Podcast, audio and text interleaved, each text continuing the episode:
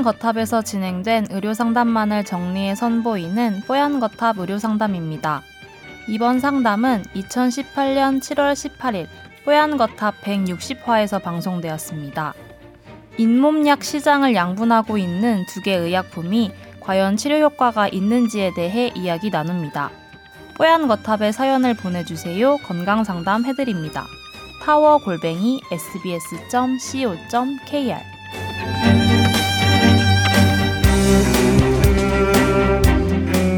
오늘 채택된 음, 그 상담 메일은 이겁니다.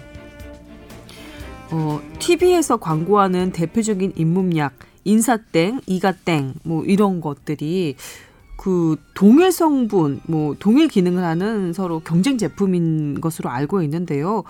어떤 성분의 약인가요? 주변에서 보면은 많이들 드시는 것 같더라고요. 보통 어르신들이 많이 드시는 것 같은데 아, 이 약품에 대한 설명을 듣고 싶습니다. 이렇게 사연 보내주셨습니다.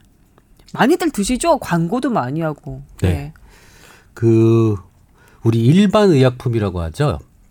약국에서 살 수 있는 일반 의약품 1등이 총 매출 1등이 뭔 것 같아요? 박하땡 아닐까요? 네. 그거는 의약 외품이죠. 의약 외품이죠. 아 박하땡은 의약 의약 외품인가요? 외품이에요. 아, 예. 일반 의약품이라고 하는 거는 어, 의약품인데 약국에서 쉽게 살 수 있는 것들을 얘기합니다. 음 그럼 판피땡, 판피린 같은 거, 그것 소화제. 소화제. 예. 아 저 그만 맞출래요. 예, 아, 별로 소득이 건, 네. 없는 것 같습니다. 우선 그래서 어, 일반 의약품 중에 매출 1위가 아로나민 골드예요. 에?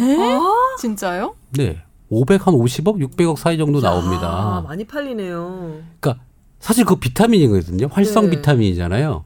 근데 선전은 뭐 몸, 몸도 기운이 나고 아픈데도 없어지고 뭐 이렇게 선전합니다. 어깨 결림, 피로, 만성 네. 통증. 외우잖아요. 사람들이 그럼요. 머릿속에 인식이 돼 있어요. 이건 역사가 오래된 그 제품이다 보니까 음. 결국 비타민 제품인데 이게 1등을 하고 있고 사람들이 아, 피곤한데 그러면 나도 모르게 약국 가서 이걸 사게 되는 거죠. 음. 2등이 뭔지 아세요? 우루사?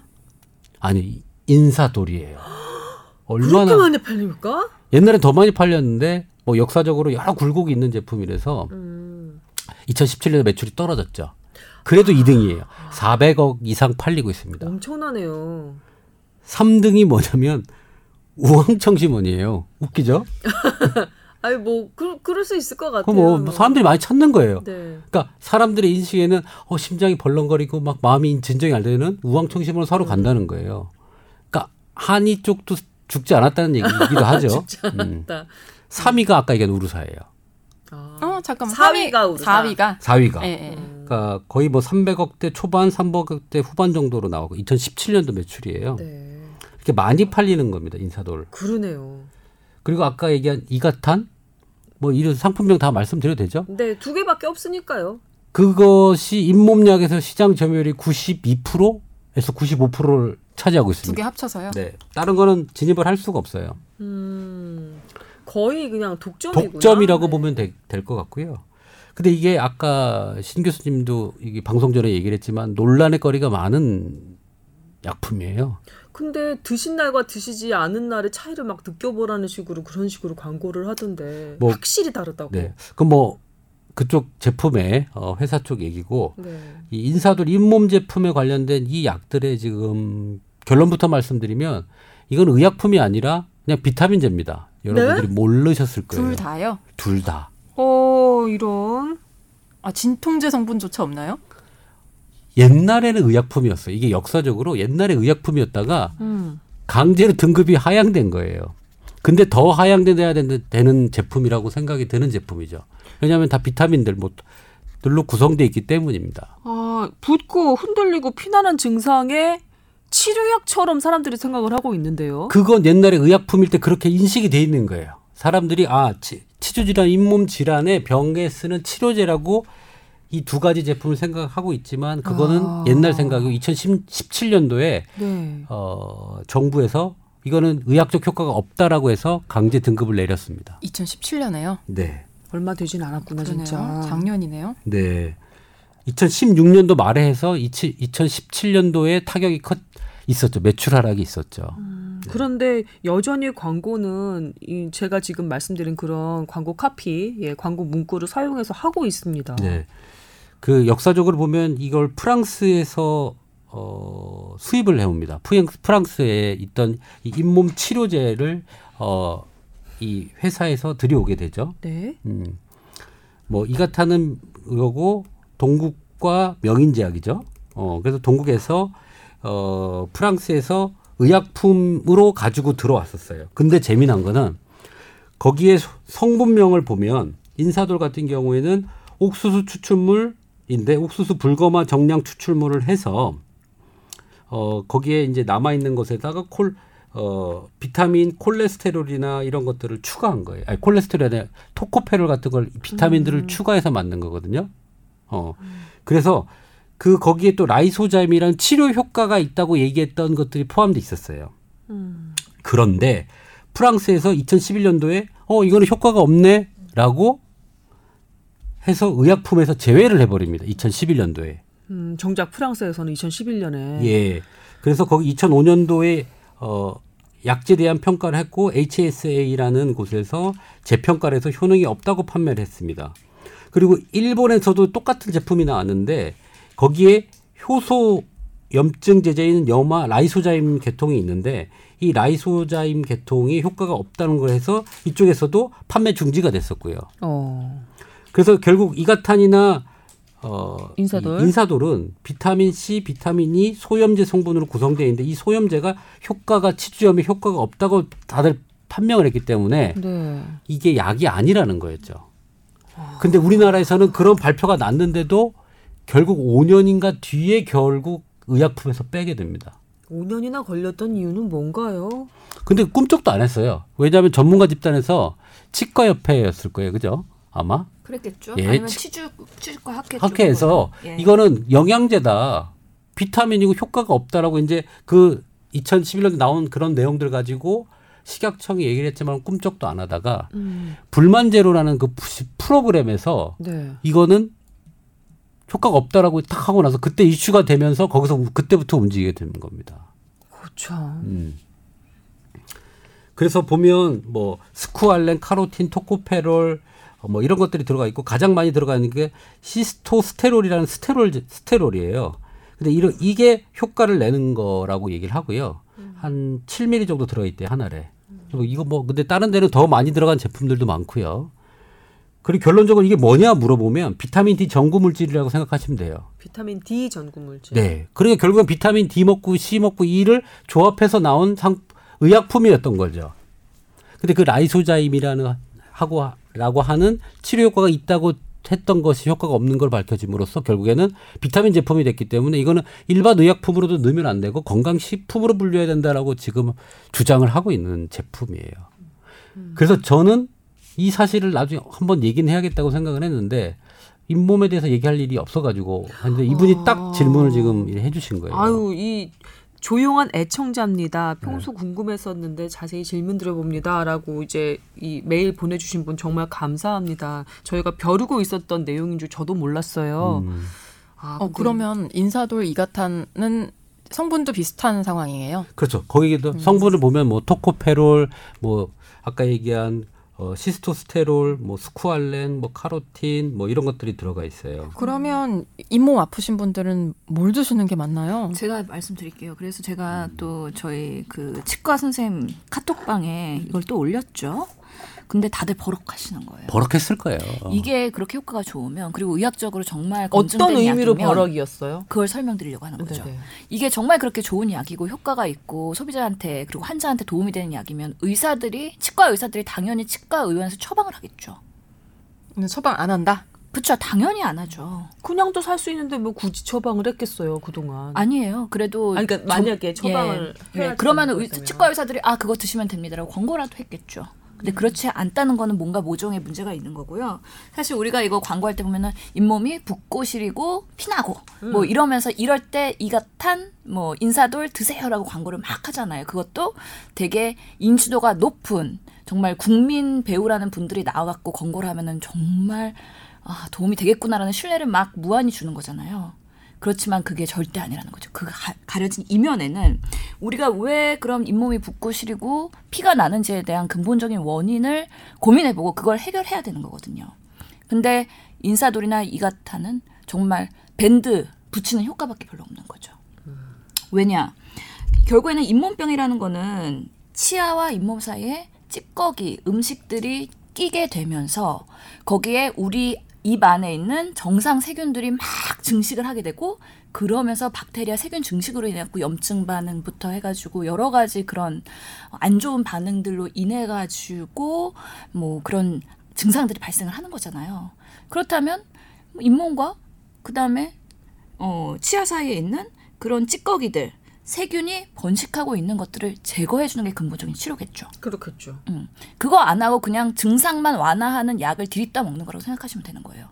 그럼 그게 결국에는 근본적으로 해결이 될까요? 아니면 잇몸에 염증이나 그런 것들이 더 번식해갖고 점점 악화돼서 뭔가 치과 질환이 더 악화되겠나요? 음, 두 번째겠죠. 당연히 후자 쪽이겠죠. 그런 것들에 대한 개념 없이 그냥 증상만 완화하고 있, 있으시는 거예요. 그 약만 먹는다면.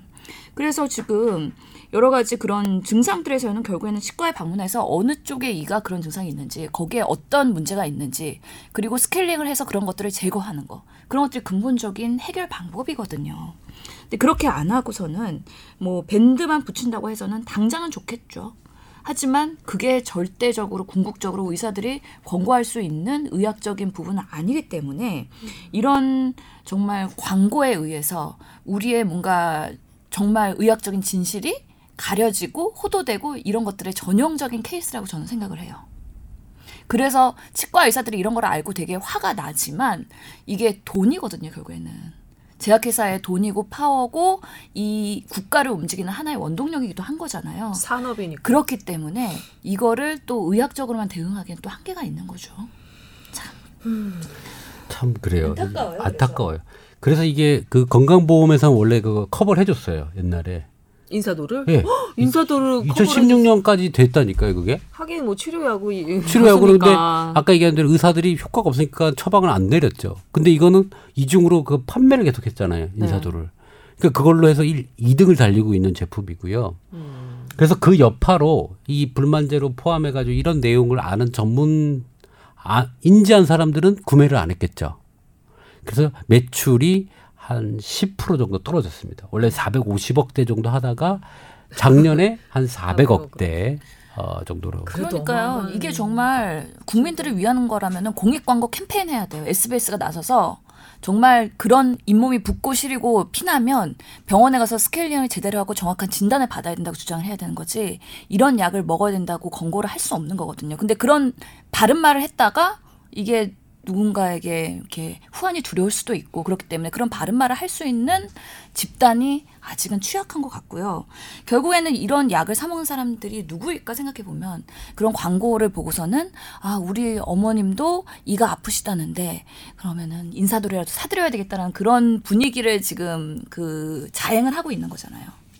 그렇기 때문에 그게 효도의 일환이라고 생각하면서 사드리고 있긴 하지만 결론적으로 봤을 때는 평생 스케일링 안 하고 평생 시- 칫솔질 제대로 못 하신 분들이 나중에 그렇게 붓고 시- 뭐 시리고 그런 것들을 차곡차곡 치석을 그러니까 플라크를 차곡차곡차곡 쌓았다가 그거를 약으로 해결하려고 하니 이게 해결이 되겠냐고요.